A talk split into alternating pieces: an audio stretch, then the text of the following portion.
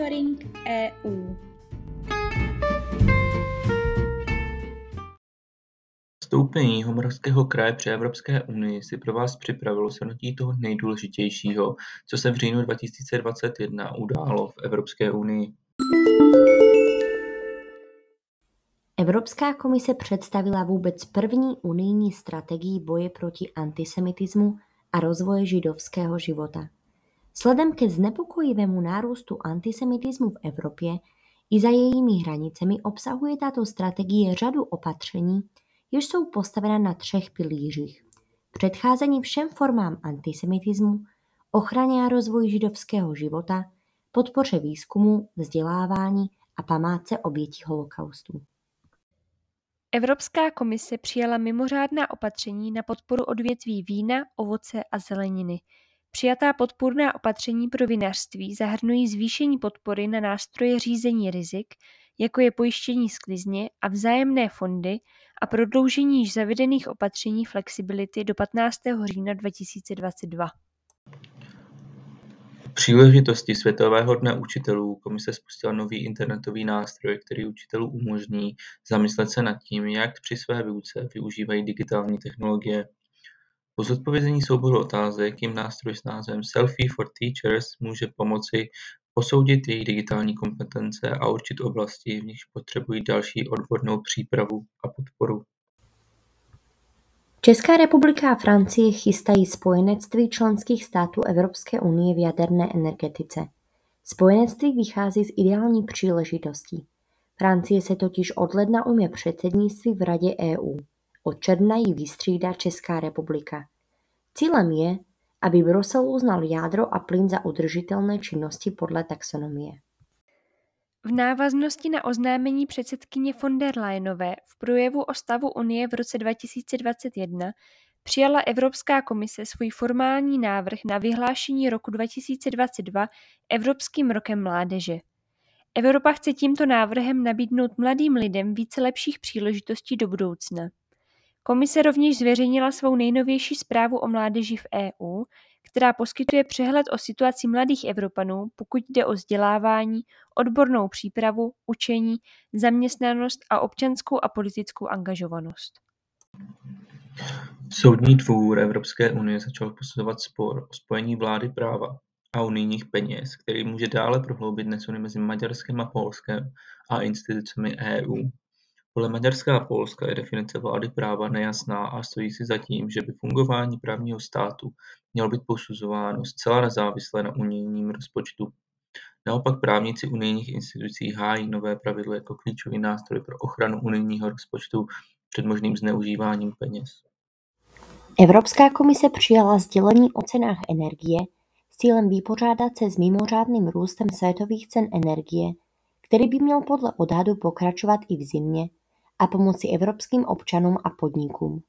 Sdělení obsahuje soubor opatření, která mohou EU a její členské státy přijmout k řešení bezprostředního dopadu růstu cen a k dalšímu posílení odolnosti vůči budoucím cenovým otřesům.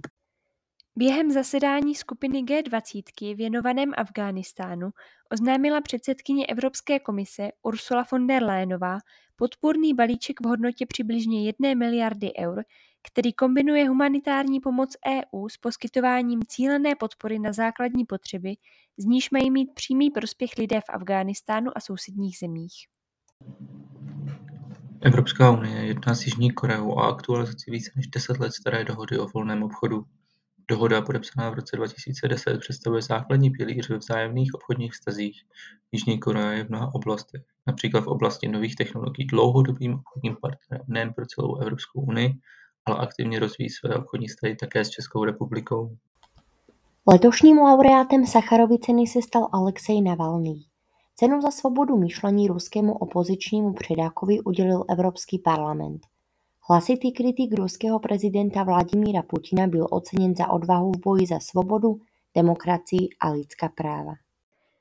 Nově vznikající česká vláda by mohla být bohatší hned o 2 nové posty. Vedle ministra pro digitalizaci zvažují zástupci koalic Spolu a Pirátů se starosty také vytvoření funkce ministra pro evropské záležitosti, a to v souvislosti s českým předsednictvím Evropské unie v příštím roce. Vznik pozice ministra pro evropské záležitosti tak nyní bude pravděpodobně předmětem jednání. Evropská komise schválila svůj pracovní program na rok 2022.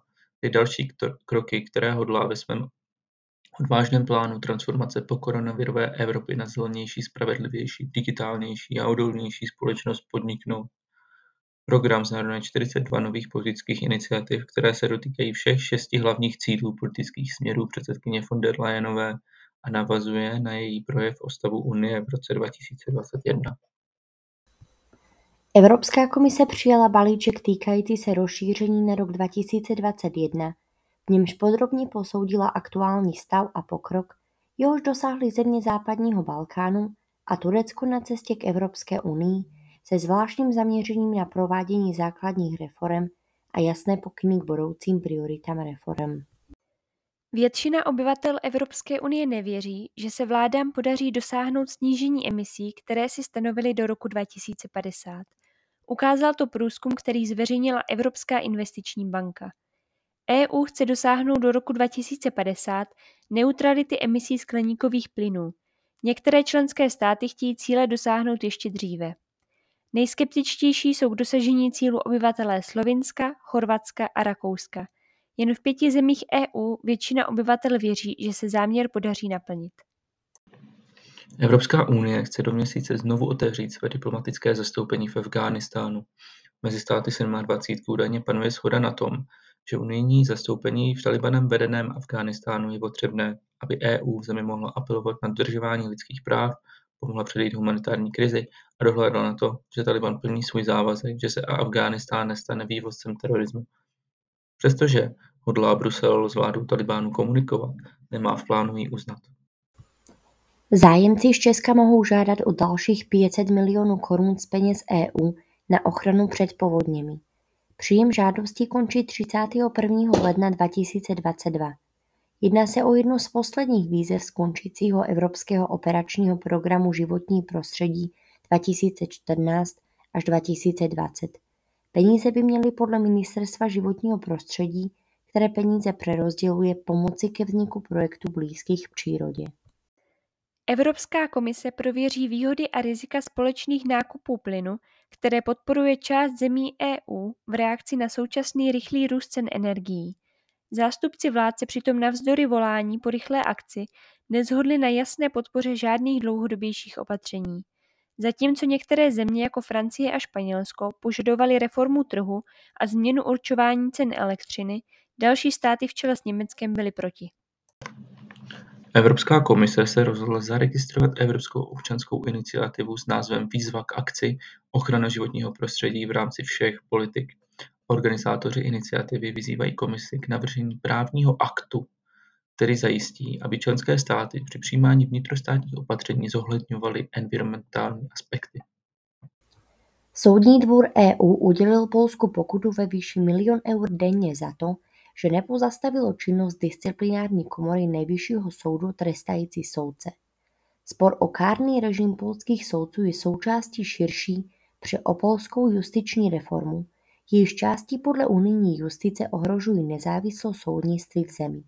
Pokutu by země měla platit až do doby, kdy se zcela nepodřídí příkazu unijního soudu a sporný orgán přestane fungovat. Komise přijala zprávy o stavu energetické unie za rok 2021, v níž vyhodnotila pokrok, kterého EU dosáhla při realizaci přechodu na čistou energii téměř 2 roky po zahájení zelené dohody pro Evropu. Přestože byla zaznamenána řada povzbudivých trendů, k dosažení cíle, jímž je snížení čistých emisí alespoň o 55% do roku 2030 a dosažení klimatické neutrality do roku 2050, bude nutné vynaložit větší úsilí. Evropská komise zahájila druhou výzvu k předkládání návrhů na rozsáhlé projekty v rámci Inovačního fondu. Jedná se o jeden z největších světových programů demonstrace inovativních nízkouhlíkových technologií, který je financován z dražby emisních povolenek ze systému EU pro obchodování s emisemi. Z rozpočtu 1,5 miliardy eur bude financovat průlomové technologie v oblasti energie z obnovitelných zdrojů, energeticky náročných průmyslových odvětví, ukládání energie a zachycování, využívání a ukládání uhlíku uhličitého. Monitoring EU připravuje zastoupení Jihomoravského kraje při Evropské unii každý pátek. Kompletní informace a zprávy můžete nalézt v příslušném monitoringu na našem webu www.kjmk.eu v sekci Aktuality.